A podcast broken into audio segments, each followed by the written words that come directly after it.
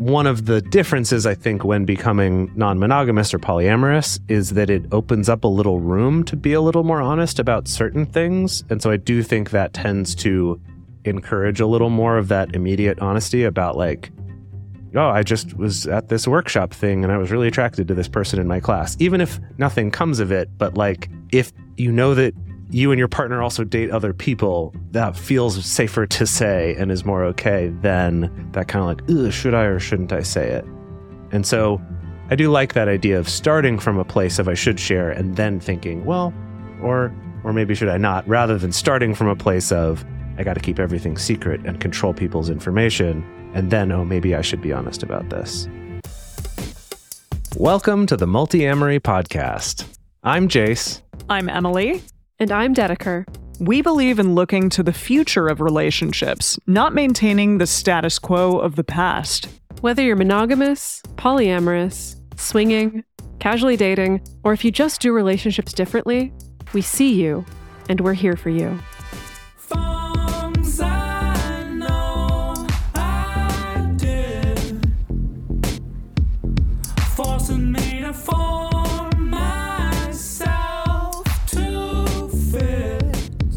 On this episode of the Multiamory podcast, we are honestly going to discuss the topic of honesty. As children, we're all taught that we shouldn't lie and things like honesty is the best policy, but then in our actual lives, we seem to learn the opposite sometimes. So, where does the truth lie? What about extremes like radical honesty? What about times when just being honest can mean just being a jerk? We're going to explore all of that and more on today's episode. If you're interested in learning more about our fundamental communication tools that we reference all the time on this show, then you should check out our book, Multiamory Essential Tools for Modern Relationships, which covers some of our most used communication tools for all types of relationships. You can find links to buy it at multiamory.com slash book or wherever fine books are sold. Alternatively, the first nine episodes of this podcast also cover some of our most widely used and shared communication tools. And with that, let's get into this topic. So I was looking at our list of topics that we've covered over the last couple years and just kind of seeing like what's something that we haven't really taken a dive deep down into and really gotten into. And I was actually surprised that we talk about honesty and we talk about honesty when it comes to communication a lot, but we haven't done one just focused on this. And it was a fun one to, to look into and put together for this episode. So just to start off, I mentioned in the intro that we're, you know, kind of taught as kids things like honesty is the best policy and that you shouldn't lie. What were some of the messages that you two learned? Anything besides that, or was it, would you say that sums up the whole message? well, it's so pervasive, you know. So between watching children's shows and going to Sunday school, of, of course, it's all that honesty is the best policy, but mm-hmm. that becomes repeated to you, at least this was my experience, becomes repeated to you so often, it starts to lose its meaning. And especially if you're not that thrilled about it in the first place, it becomes very easy to ignore. Like eat your veggies, mm. right? Where I'm like, okay, yes, I know. I know that's what I'm supposed to do. I know it's what I'm supposed to do, but I really don't want to. And so I'm not going to. Hmm. And I know for myself, I grew up in a household with like a very reactive parent. And so it definitely was hmm. not a safe environment to necessarily be honest all the time. And so I, I think for me, it, it, went in one ear and where I could acknowledge, even from a young age, like, okay, yes, I, I guess I'm forming my sense of morality and ethics and I can understand why it's good to be honest. But functionally, I need to survive and not be killed by my mom. Jeez. Not that right. that was actually what was happening, but I think in my tiny, like, you know, five year old brain, that's how it sure. feels. Right. And so, no, it's not really safe to be honest. Mm. That's really interesting because, yeah, you do learn those little aphorisms or, you know, sayings that honesty is the best policy and things along those lines. But I believe I was definitely taught also that it's okay to not necessarily be 100% truthful if it means that you're not going to be hurting someone. Mm-hmm. And it, to get out of it, hurting someone's feelings, I feel like that to me was taught above just being radically honest, which we're about to get into. That being kind, even if it's not telling the whole truth, is potentially more important than being honest and harming someone. Right. And I think that's where it all gets tricky, right? Is that thing of like, well, then where do you draw the line? right? Between, okay, I'm not going to say this thing because I don't want to hurt this person's feelings, or it's going to make our relationship more difficult and I don't want to do that and it's not really worth it, versus uh, now I've gotten myself into more trouble by not saying this earlier on. And now it's a bigger deal for me to try to bring this up now. Like there's a lot of those little debates and, and challenges that go on. And it's also interesting to think about this in terms of the big range of stuff where honesty is something we have to think about, right? Like on the one hand, it's do I come clean about a mistake I made? And that's kind of what we were talking about as kids, right? You're taught you should tell the truth. And yet, if you don't tell, sometimes you don't get caught and then you don't yeah, get in trouble, get right? So, right. Or your mom doesn't get mad or, or whatever. Or maybe you just fudge the truth a little bit to make yourself not quite look as bad. And then you don't get in as much trouble. And so, well, hey, that worked out. I should keep doing that. Well, but what about you, Jase? What what was it like in your childhood? I mean, I feel it's all the same stuff, right? Like you're kind of taught those those aphorisms of honesty is the best policy and you know, your parents get mad at you if they catch you lying, but if they don't catch you lying or if they don't catch you kind of bending the truth a little bit to make it not look like you stole this toy from your brother, but that he had left it and you just picked it up and were on your way to return it to him, or, you know, something like that. Is this a real life example?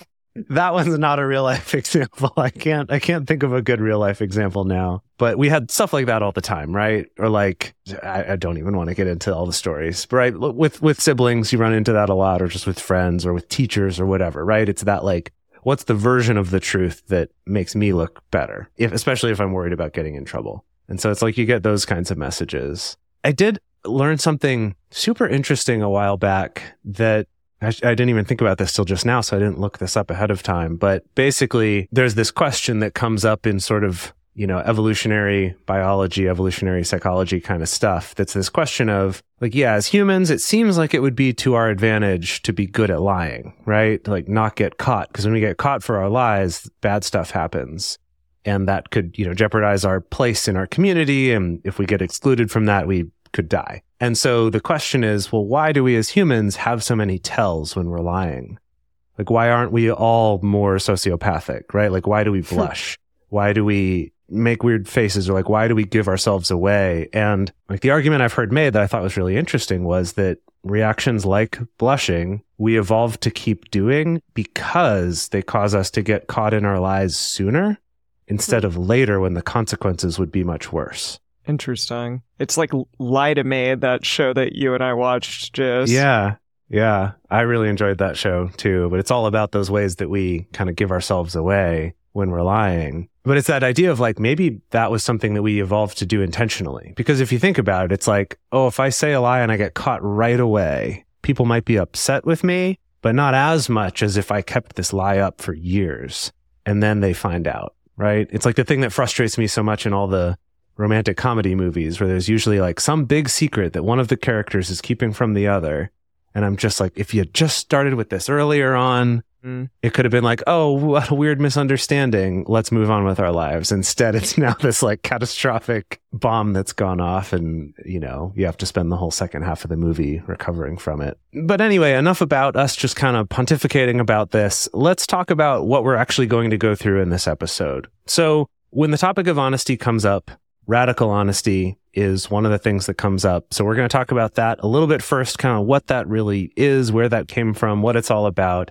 And then we're going to get into something that we've labeled selfish honesty, which is kind of that opposite thing. Like we've talked a little bit about, like if you're not being honest to save someone's feelings, would being honest actually be selfish? Would you be a jerk to do that? And then in classic multi-amory fashion, we're going to teach you a tool that has a super cool acronym. It's TIED, T-I-E-D. Uh, but we will get to that toward the end of the episode as a way to help determine is this something that I should be honest about? And is this someone that I should be saying this to? Uh, is a nice little way to examine that if you're ever in a situation trying to figure that out. So let's dive into radical honesty first. So this is a term that was not only created, but also trademarked by Dr. Brad Blanton. So we have to say radical honesty, TM, TM, TM, TM.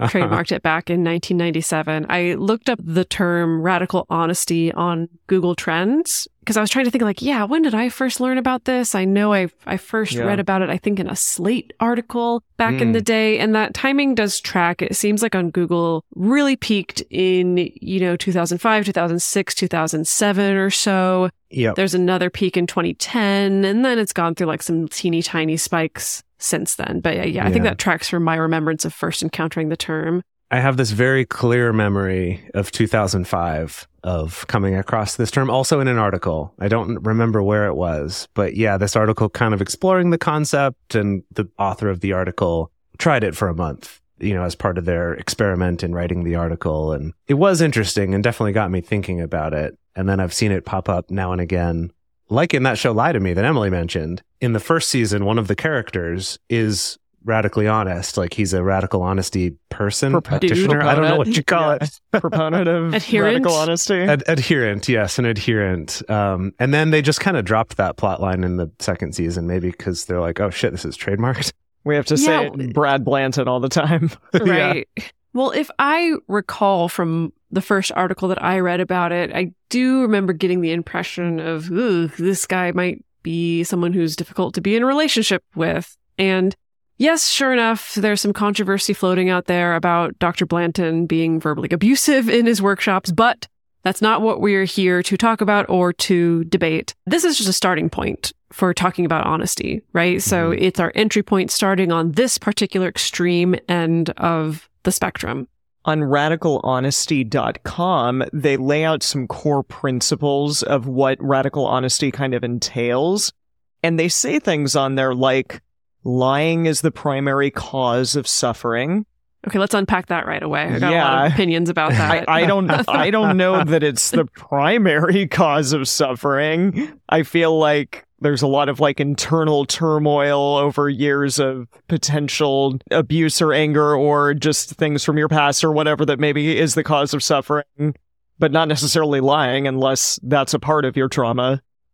I can see, I'll, I'll make, you know, a devil's advocate argument. I can see that if you tie it to this idea of never fully being able to be ourselves, having to hide aspects of ourselves, having to hide our opinions and not express them, having to stifle ourselves, I could see that argument. Like, yeah, a lot of suffering comes from that, right? I'm not sure uh, if that's what they mean, but I I appreciate well, that response. Yes. Mm-hmm. No, I mean, I actually will say, like, to this site's credit, and we will probably come down more on the critical side of it in this episode, but like, to their credit, one, I guess there's a range of opinions of people who who practice this and how they present it, but I will say, just from actually looking at the copy on their website, it is very much based in kind of a mindfulness approach to a lot of these things.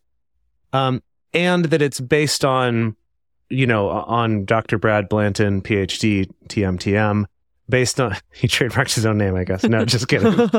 uh, but that you know, his experience working with clients was what led him to this conclusion of lying is the primary cause of suffering. So, you know, could be influenced by what types of clients he had, what sorts of situations those people or couples or whatever were in. And, but I think it does cover what Dedeker was talking about of that not just like being lied to causes suffering, but doing the lying also causes suffering. And like, cause it makes you work harder to then keep up those lies or to keep track of them or when you get caught or that you're not expressing yourself honestly, all that kind of stuff.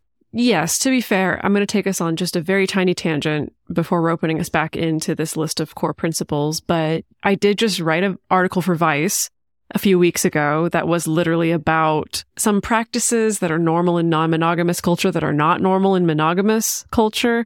And I do think there's a different relationship to honesty, right? And I will mm, say my experience working point. with some clients who are dating more traditionally or dating more monogamously, there are so many things where I just want to be like, just be honest about what you want or what you're thinking or what your intentions are. Like, good Lord, just please. You know, so I do see a lot of suffering that comes out of that. But anyway, I digress. We should lay out the rest of what these yeah. core principles are.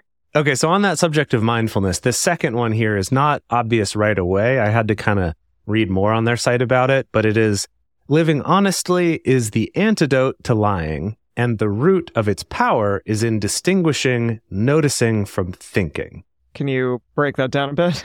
Exactly. It doesn't make a ton of sense just reading it as it is, but my interpretation, based on kind of like the paragraph they had later, farther down that page explaining it, is something that we have talked about some on this show, but it's distinguishing, in a mindfulness way, what is it that I'm actually noticing versus what are my judgments and thoughts and opinions about Got that. it. Okay. And so, okay, that makes sense. yeah. so again, to their credit, they're like, be honest, but it's not necessarily saying be honest about all your opinions about everything, but more about the facts of what you're observing as much as possible, or like what your feelings are about something rather than kind of those snap opinions. So it's like there's a little bit of a mindfulness thing stuck in there, which to me is like the one saving grace for me not just outright dismissing the whole thing. Yeah, and to go along with some of the stuff that you had said before, we all have to be aware of our own internal cognitive biases that we have, you know, it, due to a variety of things in our life. And I think that those may color or change or cause us to like maybe not be as honest with ourselves about certain things as we potentially could be. And so I don't know. I mean, when going back to the non monogamy thing, Dedeker, I do think sometimes maybe there are people out there that are like, yeah, I would rather actually live non monogamously, but because of societal pressure or the relationship mm. that I'm in or whatever, I feel like I can't do that. So I'm not necessarily living as authentically or as honestly as I could be. So I don't know. There's, yeah, the way that all of this is written feels fairly surface level, but then uh, maybe when you kind of dig deeper into it, it does get really granular and specific into, yeah, some of those causes of suffering. Right. So I'm not going to throw the baby out with the Bradley, what is his name? Dr. Bland, Bradley ba- Bathwater. That's his name. the Bradley Bathwater. But yeah, the next one, I also am not totally sure what the heck this is saying, but we're going to read it and then we'll try to figure it out. You can only notice in the moment, and you can only notice three categories of things sensations, thoughts, and your external surroundings. Yeah. What? So again, it's this is about that mindfulness thing where it's Okay. saying that like part of the argument is y- you can only notice something when you notice it rather than now I've thought about it, I have a different memory of it, I'm whatever. And so that's part of their argument for so you're honest right away. It's not like I'll eventually be honest, but it's like I'm going to be honest about the thing right now while I'm in the moment of experiencing it and it's true. But what if you're a chewer? Right? it does seem like or maybe it's better for chewers than for spewers, right? Because I say all or like think all kinds of shit that I don't think two seconds later. And That's part of the whole chewer spewer thing that we've talked about before. So yeah, I don't know. It it is a little bit interesting, but that idea of you can only notice three categories of things, which is your sensations, like the actual physical sensations, your thoughts about those things, and then I guess noticing your, external, surroundings. surroundings. Okay, so I so don't I, quite know what they I mean. think I'm formulating an example, but I want to get through the rest of these sure, before sure. Okay. diving into that. Okay, here we go. Next one. Sharing honestly what you notice frees you from the suffering caused by attachment to lying, withholding, phoniness, and ideals. But wait, but I don't want to share honestly everything that I notice. Right. So again, it's the idea of like that I'm going to remove my own suffering because I'm just going to share right away rather than having that debate about do I share this or not. But that feels like so self-involved. Okay. Does that see make- we're getting into it. This is what this whole episode's don't- about. I love it. Exactly. I'm just like, what about the other person that may not want to hear what the fuck you think about that particular thing? I don't know. All right, Uh-huh. th- there's two more. Here we go. Sharing honestly what you notice also deepens love, connection, understanding, and forgiveness eventually. We put that in there with eventually. Mhm. Yeah. Yeah. I think the idea here is kind of what we talked about of like, I guess it's better to be honest sooner about something, even if the other person doesn't like it, rather than holding onto a secret for a long time, which I can't help but read this one and just think they're talking about affairs. Sure. Sure. Yeah. Where the I- you're, where Brad's like, I'm just going to tell you about all the women that I have cheated on you with, so that you can eventually forgive me.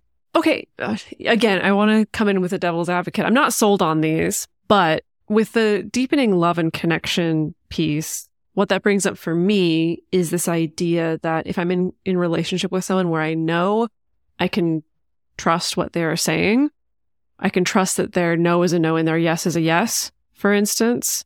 I can Yeah. trust they're not just trying to people please or they're not just trying to Sure. to fawn and tell me what I they think that I want to hear, even if it's hard. I think there's something nice about that, right? I mean, that's something that I value in my relationships now, even though I'm not in relationships with people who are radical honesty, adherence, TM, TM, TM, TM. That at least if I feel like there's a baseline of of tactful honesty, I think that's important to me. So I can see maybe along those same lines that's where this particular tenant comes from. I, you know, it's funny. I did think about that of people I've known in my life who are a lot more blunt than others. It's like, yeah, it can be a little jarring at first, but it is a little bit relieving to just know that, Maybe refreshing. yeah, it's like, okay, yeah, maybe you're a little bit abrasive to be around, but also I feel like if you're, as long as they're not stepping into like, I'm telling you what I think are objectives, truths that I'm like, they're, but they're not. If it is more like, I think this about this, I like this, I don't like this, it is like Dedeker said, a little bit freeing to go, I will trust you then when you say you like something. If that's something that I did or something about me, I'll trust you more because you're also going to very bluntly say what you don't like. And so I do think there is something to that. The final one is radical honesty is a living, walking, talking, out loud meditation that moves you from reactivity to being a creator of your own life. This guy sounds like a self help geek or something. right. yeah. Well, I mean, that's, that's the whole program, right? Yeah. So there's, you know, they have six week programs that you can sign up for, Got workshops, it. and you know all the all the stuff, right? All the That's- usual. that's like the stuff. log line right there for, Oh, for sure. what radical Mhm. honesty is. Yeah. I don't Yeah. think all of this is terrible. Again, Yeah. As Emily said, I don't want to throw the baby out with for the, The Dr. Brad water. Brad bathwater. The Bradwater. okay, the way that I'm trying to understand this, I'm trying to think of an example. And so let me imagine my partner comes up to me and they say, How do I look? Does this outfit look like it'll be okay for the place that we're going for dinner tonight? hmm And It totally doesn't. and it totally doesn't.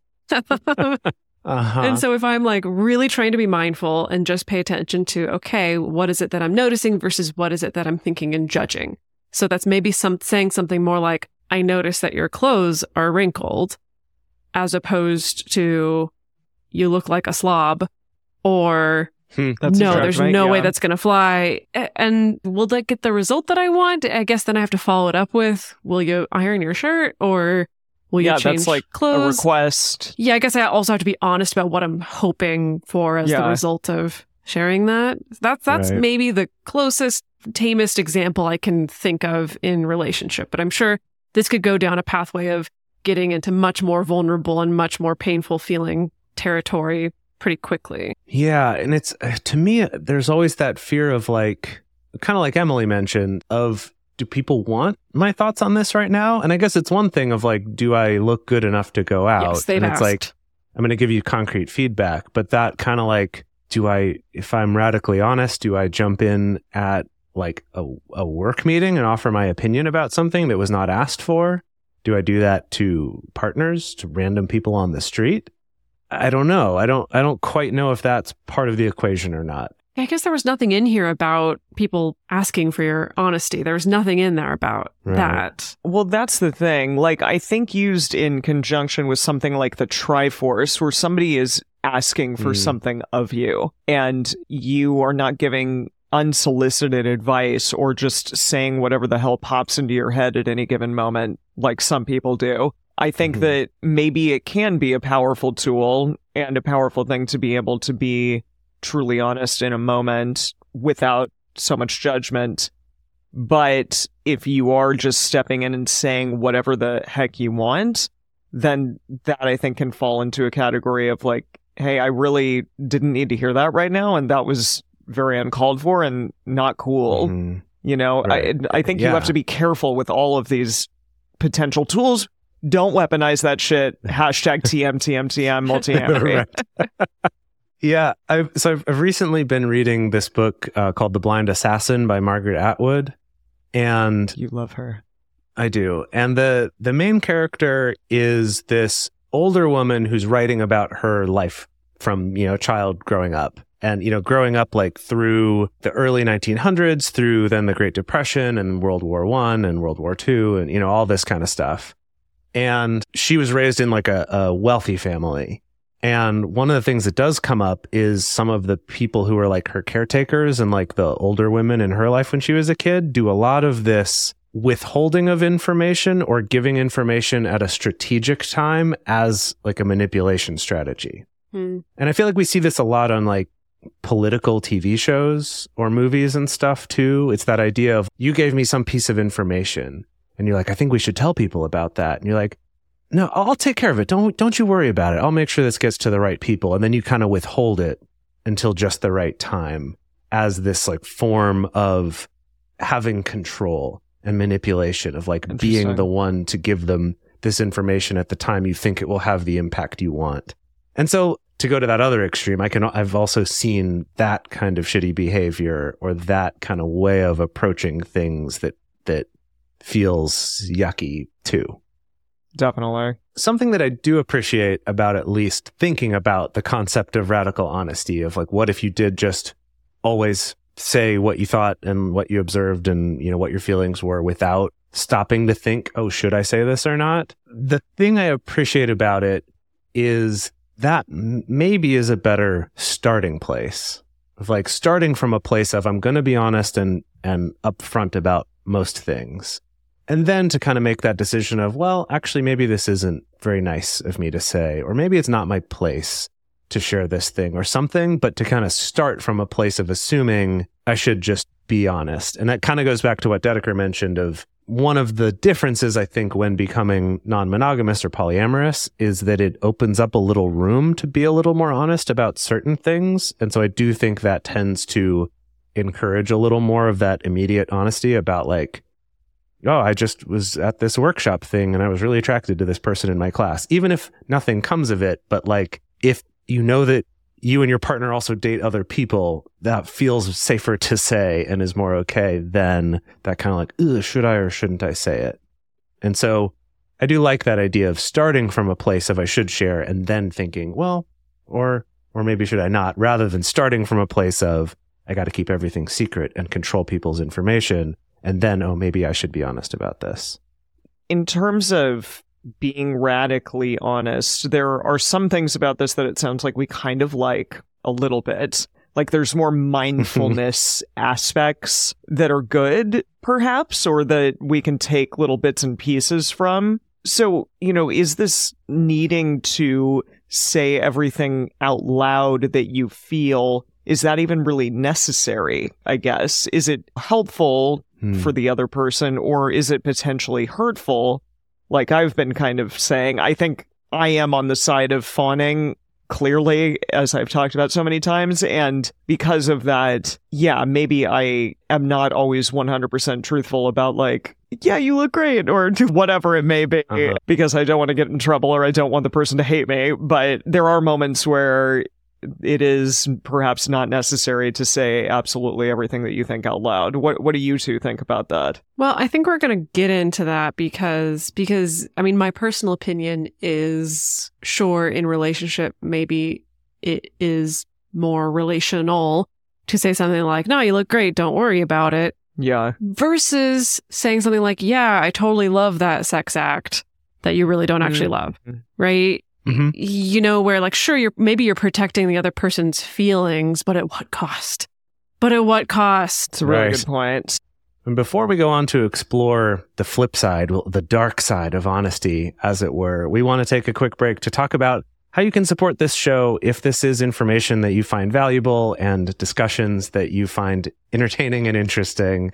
The best things that you can do is to take a listen to our sponsors and go check out our website, check out our book. All those things really directly help support us in being able to continue putting this show and this information out there to everyone in the world for free. You've worked hard for what you have your money, your assets, your 401k, and home. Isn't it all worth protecting? Nearly one in four consumers have been a victim of identity theft. LifeLock Ultimate Plus helps protect your finances with up to $3 million in reimbursement.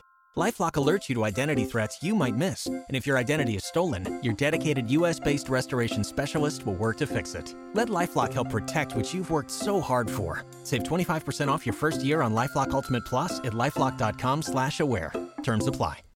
For a long time now, we've been fans of adamandeve.com for getting sex toys or lingerie or accessories, things like that. It's uh, just a fantastic resource with a huge selection. And now, not only do we have a fantastic offer, but we also have a promo code that will work on adammale.com and evestoys.com, which are their sites specifically for LGBTQ audiences. And our code is fantastic. It's 50% off of almost any item in the store and free discreet shipping when you use our code MULTI. Yes, we love adamandeve.com and have for years. They are our oldest and longest sponsor, and they just keep on giving great gifts to us and to our listeners. You can bring more pleasure and satisfaction into your bedroom by going to adamandeve.com, adammale.com, or evestoys.com and select any one item. It can be, you know, an adventurous new toy or anything you desire, something fun, something sexy, whatever sounds good. So just enter offer code MULTI at checkout and you'll get 50% off almost any item plus free shipping. That's multi, M U L T I, at adamandeve.com, adammale.com, or evestoys.com.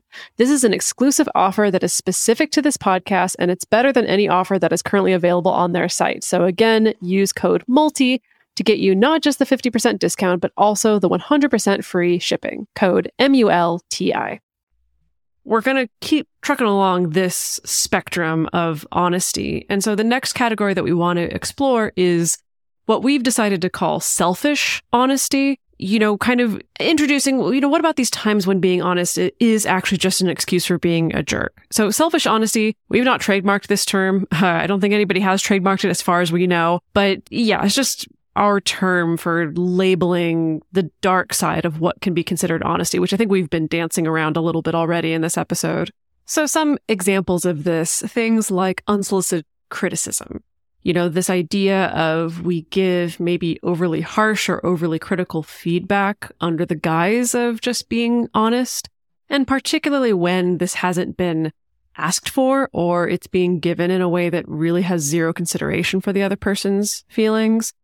And again, this can sometimes be more about asserting superiority or mm. maintaining power more so than genuine concern or some kind of constructive intent. I've found that this can be a microculture thing as well, like a microculture within a family, within an industry, within a particular institution that sometimes there can be almost like if there's been generations of people who've been giving unsolicited harsh criticism, hmm.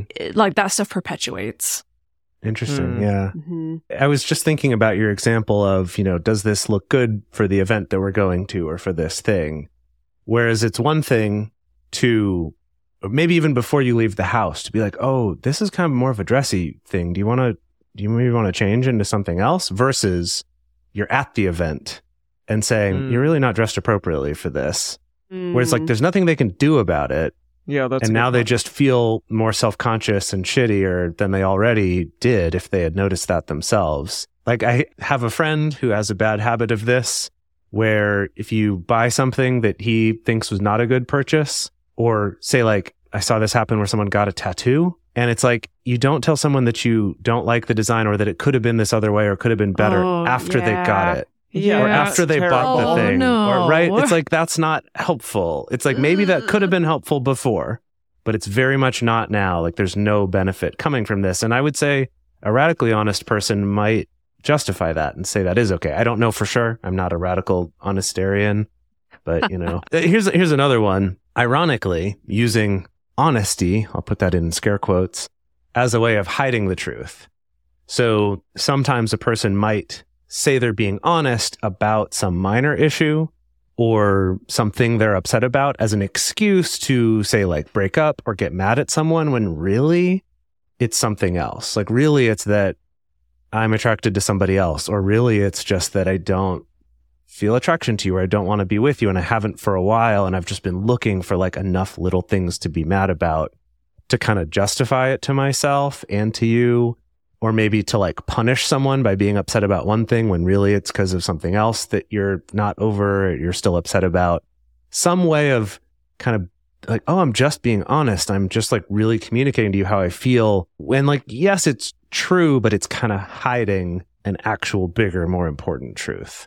This next one is guilt driven confessions. So perhaps you have something that's really eating you up inside and you decide, you know what? I'm going to just come out with it. I'm going to tell, you know, my partner or the person that I'm in relationship with in some way the truth about like a past mistake or a wrongdoing that really no longer might impact the relationship. Maybe, for example, I mean, the one that I think of is you had an affair and that person is totally out of your life now, but you still really want to go and tell the partner about it. And that might be to alleviate personal guilt. And, you know, it really may do that for you. You may feel relief. You may feel better for telling the person that you did have this affair, but it could also cause unnecessary pain or distress to the other person. I think there are absolutely, you know, reasons to disclose something like that. But then I know there are on the other side, and we'll get more into that, people say, no, definitely don't disclose something, especially if it's a one off.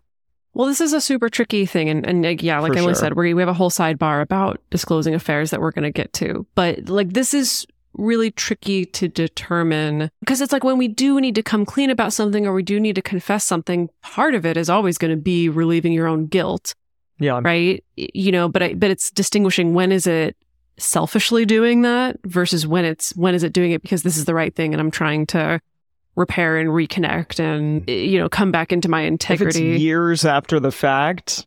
Well, so the example that came up for me with this wasn't an example of an affair, but I remember years ago having a client where I forget now the details, but essentially something happened where like her partner sat down and read to her his entire journal that he'd been keeping about like what was going on in their relationship currently. And so as in like completely unfiltered thoughts Yikes. about her Yikes. and her behavior and and the relationship. And I'm, I was like, oh, that's so hard because yeah, of course you should be honest about what you're struggling with or honest if you have some complaints or longings about what you want from a partner, but giving the completely unfiltered thought in the sense of now I just get to have it off my chest and I don't even need to do the work of curating this or trying to communicate this in a more compassionate and gentle way. Like you just kind of have to take the raw material and deal with it. And with my client, it was a really mixed result, right? Because on the one hand, she was glad that she knew what was going on in her partner's heart and brain. And then the other hand, she had to sit with, wow, he said this about me and that about me. And, Eh, you know, and then that was really difficult. So it was sort of like a little bit of a wash, honestly, like got some benefits for being honest, but then I think also caused some new damage. Yeah, that's yeah. exactly this next example which is offloading your own personal baggage. And openness can be a positive thing. But if you are sitting your partner down and like literally sharing all of these negative thoughts or feelings or worries or like, you know, criticisms about them, criticisms about yourself, any of the above, that might really truly be harmful to them and put an unsolicited or unwanted emotional burden on them. And, you know, you may be using it as an attention seeking tool or validation for yourself or any number of other things that maybe that person just didn't need in that moment or it really catches them off guard or it's just kind of nefarious in its intent. I would I would clarify with with this one like I think this one comes up without any kind of nefarious intent. Mm. But it's that like I you know I want to be honest and be open with my partner but kind of like dumping all my baggage on them or, you know, whether it's criticisms of them or even, you know, my own fears and things. It's again, there's this balance, right? Of, yeah, seek support from your partner and share with them and don't like hide those insecurities from them and just keep them bottled up. But at the same time, if it goes too far on the other side of just, I'm offloading all of this on you, can feel like, okay, cool. So now it's my job to carry all this for you. Well, they shouldn't be your mm-hmm. only like motive support either, which we talk about a yeah, lot. That's but also yeah, a great point. Yeah. Yeah. If you have things that you're really needing to work out, something like a therapist may be a better place to offload those feelings rather than your partner who may feel crap, like I don't really have the tools in my toolbox to help my partner in the ways that Sure, they need. yeah. Finally, gossip is another example that we have here. And it can be maybe seen as selfish honesty when, you know, a person shares confidential or sensitive information about friends or family members with others, but it could really be potentially damaging to those relationships. And if that's done under this guise of being open and honest, is it really actually a good thing or an okay, kind thing to do? Gossip is tough. That's a it, something in our culture that we do so much, and it's almost seen as like something that can bring us together, like groups of people together to gossip about others. But it can be really shitty, eh, you know, and especially if it eventually gets back to that person. Well, I'll be the first to say I love Sharon Goss. I, I love mean, sure, me I too, love hot but- goss. And I did read a, a study once upon a time, again going down this Evo Psych rabbit hole that theorized that maybe we evolved that sort of pleasurable neural pathway around gossip because back in the day in our in our family groups of, you know, 150 to 250 people or whatever, that was the best way for information to spread. You Hmm. know, I want to talk to you about the news that I heard, you know, three degrees separately from me, the hot gossip about Kevin Bacon. I got to tell you because we don't have a news service or social media or it literally is just spreading spreading news through gossip. But it does feel like there's also a line into cuz you specifically said here, you know, sharing confidential information or sharing Yeah. sensitive information or sharing information that's been told to you in confidence. I t- just I'm just distracted because you brought up Kevin Bacon because my my phone number for years has been on some websites that attempt to give you phone numbers of celebrities and so I will a couple times a year get weird awkward calls or text messages with people looking for Kevin Bacon. Yeah. Um, Seriously? Yeah, seriously. For years, yeah. Yeah. Amazing. And what's funny is even when I tell them I'm not, they often don't believe me. They're like, Uh, Kevin, come so- on. Yeah, or they're be just honest. like be honest, Kevin. they're like, oh, okay, no, that I totally understand. Yeah, it's not, but I just want to let you know how big an impact your movies have made on my life, and like, and it's like really heartfelt shit. I'm like, I am not Kevin Bacon. Like, please, I'm really not. You Anyway, should just told him like I'm. Uh, you know that really made my day. Thank you so much for telling me that. I'm so glad that my movies impacted you that much. Oh, yeah, that's that's playing with fire. That's I- I opening a door. Oh, That's oh, opening gosh. a really They're weird door, but it could make a fun rom com. I will day. say. You're right. You're right. Amazing. So so yeah, let let's come back just briefly. I don't want us to go, you know, spend a whole episode on this, but the thing about disclosing an affair, like Emily brought up. This is one that I remember several years ago I read or actually no, I listened to a podcast episode where they had a therapist on who was kind of famous for coming down really hard on this of like if you had an affair and it's over and you're still together with your partner, do not ever tell them. If you ever do that, you're being a selfish asshole and you're hurting them for no reason because you're not doing it anymore, right? It's done. And it was the first time I'd ever heard that concept presented. And I was like, huh, that's interesting. So then in preparing for this episode, I looked that up again, trying to find it. And I couldn't find exactly what podcast or episode that was because it was a long time ago. But I found that there are several therapists who've written blogs or things like that, and including some opinions from Dr. Ruth herself, like the advice column Dr. Ruth, that have kind of come down on that side of with the caveat of assuming that you're not still doing it, that you're going to hurt your partner and hurt your relationship for no benefit. And it was interesting to to think about that and it's such a hot topic, right? Cuz people get like very emotionally activated even thinking about this concept, right? Of like, oh, well, but I would want to know if that happened to me and it's like, but if it's not anymore, would you? How would it change things? What would it's and that's a tough call, right? Kind of gets into that like playing God kind of stuff.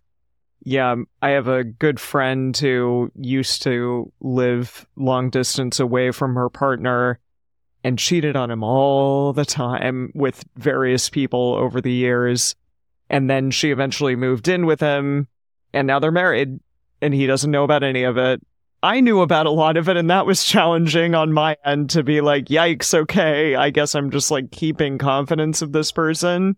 That's an interesting one, too. Do you tell Yeah, that's like a there good are- Oh point. gosh, There are people- tricky. Yes, and there are Mhm. definitely people out there who would be like, you have to tell the person who's being cheated on. I never yeah. did. I was kind of like, this is not my business. I don't want to tell anyone and like rock the boat. Yikes, that sounds awful. And I know that that would like yeah. destroy my friendship with this person too. And I don't know. They're they're married now, and I guess they're happy. So good well, that's, for them. I mean, that you just brought up such an interesting part of it too. Is like yeah, with with that being the other person, you could approach it in one way of well, who are who are my loyalties to, but you could also think about it in terms of just, is this my place? Yeah. Like, would this, am I the person who should be doing this or is it not? Like, it, it is a tough, it is a tough thing. Because I'm not in a relationship depends. with them and I don't know their full story. Like, maybe actually it's, they have talked about it at some point and it is okay. And I just don't know that or something. Or maybe I'm lying to myself. oh, that's so tough. I think that's another one yeah, where I think yeah. people would have very strong opinions on both debates, sides. Yeah, for sure. Real hot debate for sure. Uh, so, yeah, so there's that school of thought. Again, on the other hand, if you, uh, bringing it back to the affairs thing, if you continue to have an affair and you, you don't tell about it, you don't come clean, the more time that goes on, the more likely it is that you are going to severely hurt the other person when you are inevitably caught. It's less likely that the relationship is going to recover the more time that goes on. And there's some anecdotal evidence floating out there from some therapist blogs, you know, that say there's maybe about a 50 50 chance of a couple recovering after an affair is discovered. We don't have any empirical evidence for that necessarily. Again, that's just all anecdotal. I don't know about this one. Here's the deal. I don't believe in karma, but I also kind of believe in karma in the sense, mm-hmm. like, I don't believe necessarily in cosmic magical karma, but I do believe in there often, not all the time, but often being natural consequences for your actions, right? Whether the consequence is now I have to live with this and I have to live with that guilt and shame and anxiety, or sure, maybe the affair is over, but then I find out that like I contracted an STI and gave it to my partner. And now I need to come clean about why that may have been the case. Or I have to make the choice to tell another lie and spin that right. tangled web. I guess for me, I feel like, okay, sure, maybe if you decided to end it, or maybe you just had a one night stand and you're like, okay, whatever, it's over. I'm off the hook. I'm not going to do it again. And so I don't need to come clean about it. I'm still like, there's still some kind of ties there of all the ways that this is could come back to bite you in mm. the ass. And yeah. I think I'm of the opinion and maybe it's better to come clean when you have more control over that rather than it could be 10 years later, but then this person pops up back again and is like, I'm going to show up and come clean to your partner about what our relationship is and then ruin everything, right? Yeah, that's true. The the thing I found really interesting when this was first presented to me in that podcast was they're kind of talking about to go back to how we got on this topic, which is that guilt driven confessions thing of the idea that, like, say you had this affair, and let's assume for the case of this argument that some time has already gone by. Say you did this and it's been like a year or whatever since then. So the STI thing, you've determined that's that's not an issue. There's not some like impending risk or danger here, and you're not doing it anymore, and you're not planning to. But you're like, is eating you up inside, right? That you have this guilt over this thing that you did the the argument that this therapist was making was by coming clean and telling your partner you're letting yourself off the hook a little bit mm. and making them suffer a whole lot and potentially ruining your relationship versus that guilt that you're carrying is like part of your punishment for the thing. And I was like, huh, I'd never considered it that way. And I don't know. I don't, I really don't know what I feel about it. And my advice Hashtag is don't, don't cheat. Like, yeah, instead like have the conversation first about opening up your relationship or get out of that relationship if you're not happy or like figure your shit out instead of doing this but whew, it's a tough yeah but my my experience having worked with a lot of clients who are, mm-hmm. sometimes are like actively cheating or they're actively like the other quote unquote this archetype of the other woman the other person right, right? um uh-huh. you know in a relationship with someone who is cheating i will clarify that if i'm working with a couple or a triad i will not work with people if someone is actively like not disclosing something to their other partner because i don't want to be on the hook carrying that knowledge right as the professional helping them so mm-hmm. like i've had to enforce that boundary sadly a couple times with people anyway, I've worked with a lot of people, individuals mostly, who are cheating, are involved with someone who is cheating on their partner. And the way people get into these situations, it's very rarely super black and white. It's it's messy. Someone's really lonely and they've been striking out dating for years and then they find someone and, and they connect and it's amazing. Then they find out six months later, oh gosh, you've been cheating on your wife this whole time, but now we're emotionally involved and I don't want to, you know, it's like the way that people get into these things is pretty messy. And yeah. that doesn't make it okay, but I do try to have some compassion and empathy for that. So with with all this in mind, we've seen that making that decision is tough. And so now of course we're coming to the part that everyone has been so hyped about this whole episode, which is of course the acronym that we've come up with to make a little tool to help out with some of these decisions or at least help you get some clarity. Okay, so many of us have heard some version of what we'll call the threefold guide for determining whether or not you should say something or share something. So these three questions. Is it true? Is it kind? Is it necessary?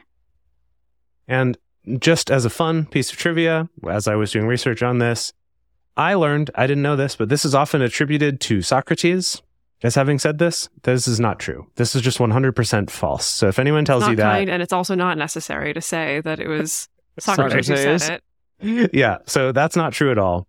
There are several people that it's been attributed to, several different sources where they did actually say the thing. Like Socrates just flat out like that's not in any of the writings. He didn't he didn't that was never written down that he said that. But one is this um, missionary Amy Carmichael in the 1940s. She wrote about it in some of her writings. Uh, Reverend Charles B. Taylor in the mid 1800s also said something like that. But there's also similar writings from India. There's like a Muslim proverb that's very similar to it. There are also some writings in some Buddhist Pali Sutras that go back to like third century BCE that are again like kind of similar. There's like these little variations on sometimes instead of is it necessary, it's like is it appropriate or is there propriety or, you know, there's like different words, different concepts, but kind of this idea of like a threefold test is very common and we don't know who the original source of it. And it seems like it's one of those things that's just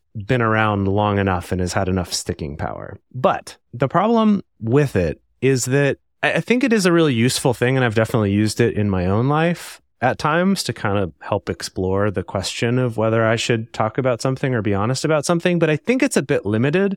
And I think it mostly applies really well when it comes to trying to decide if you should gossip or not. Mostly because you'll almost always come up with no to at least one of those three.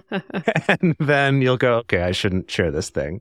Or it's, you know, like sharing something about someone. It's like, okay, maybe it's true, but like, is it kind or necessary? No. Okay. I won't say it, right? Like you, you look ugly at this event and you can't do anything about it, right? Like we talked about. Sorry, you, you, look ugly is so harsh. You know, like yeah, your, your My face was like, uh.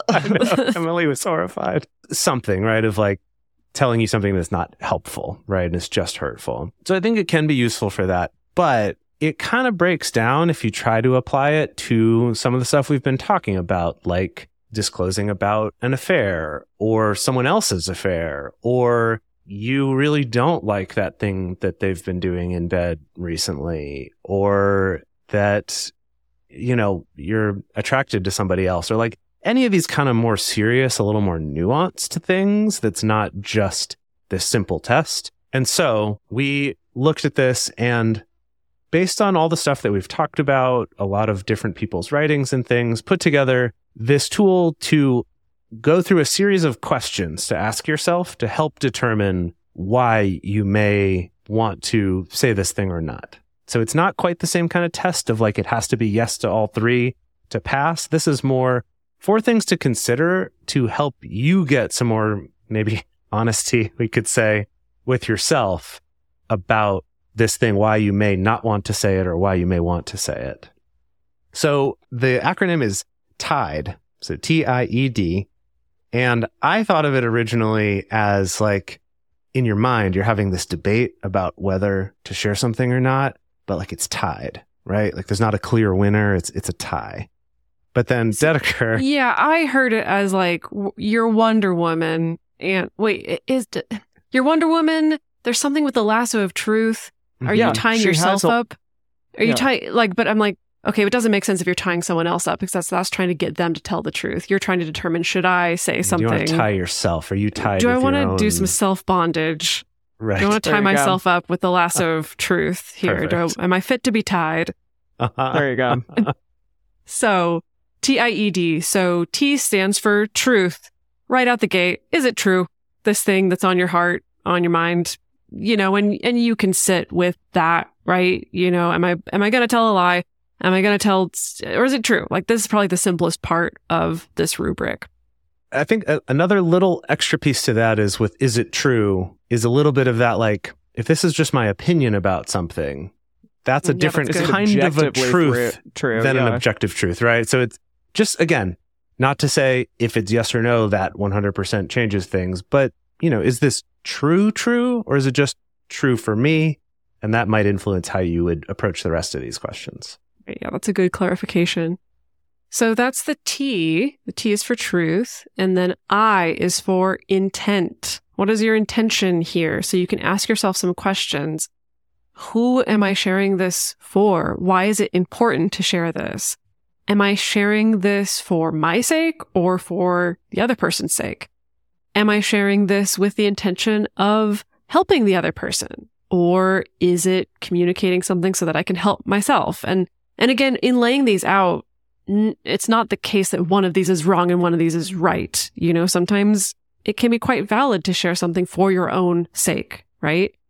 You can ask yourself, do I want to even share this? Or do I just think that I should share this even if I don't want to? Again, that doesn't mean that you necessarily shouldn't, but it's really important to have this information. And again, asking how important is this intention for me? And then after you have a sense of why, then look at what would the effect be. So E, effect. Will it prevent or cause harm? Right. So maybe I want to help this person, but if I really think about saying it to them, is it likely to help them or actually just hurt them more? Will it prevent further hurt or injury? And that could be like actual physical injury, but it also could be emotional injury or even like financial injury of like disclosing the amount of debt that you're into a partner or something like that, right? Or that you have just got into a bunch of gambling debt after your recent trip to Vegas, right? Like lying about that would be potentially causing a lot of financial harm to that person, assuming your your finances are entwined in some way. So examining that a little bit, like will it actually do the thing I intend? Uh, or could this cause more harm than it attempts to prevent? And then, realistically, how do I think this might be received, and how likely is it to have that effect that I intend? So, in addition to why you want to do it, what do you actually think the effect will be, as best you can evaluate that? Finally, the D in TIED is for delivery. So you want to think about not just what is being said, but also who you are as the person saying it, who you are saying it to, and when you are saying it. We talked a lot about regarding the affair thing. If you're saying this truth way, way after the fact, is that actually a good time? Wouldn't it have been better if you said it much, much earlier? If you tell somebody at the party that they're not Mhm. dressed appropriately, is that really the time when you should be doing this or Or not? after they got their tattoo that you don't Yeah. like it. Yeah. yeah, exactly. Also, you should be wondering Am I the right person to communicate this thing? Maybe I should be a little bit kinder in my communication as the spouse or the partner of this person.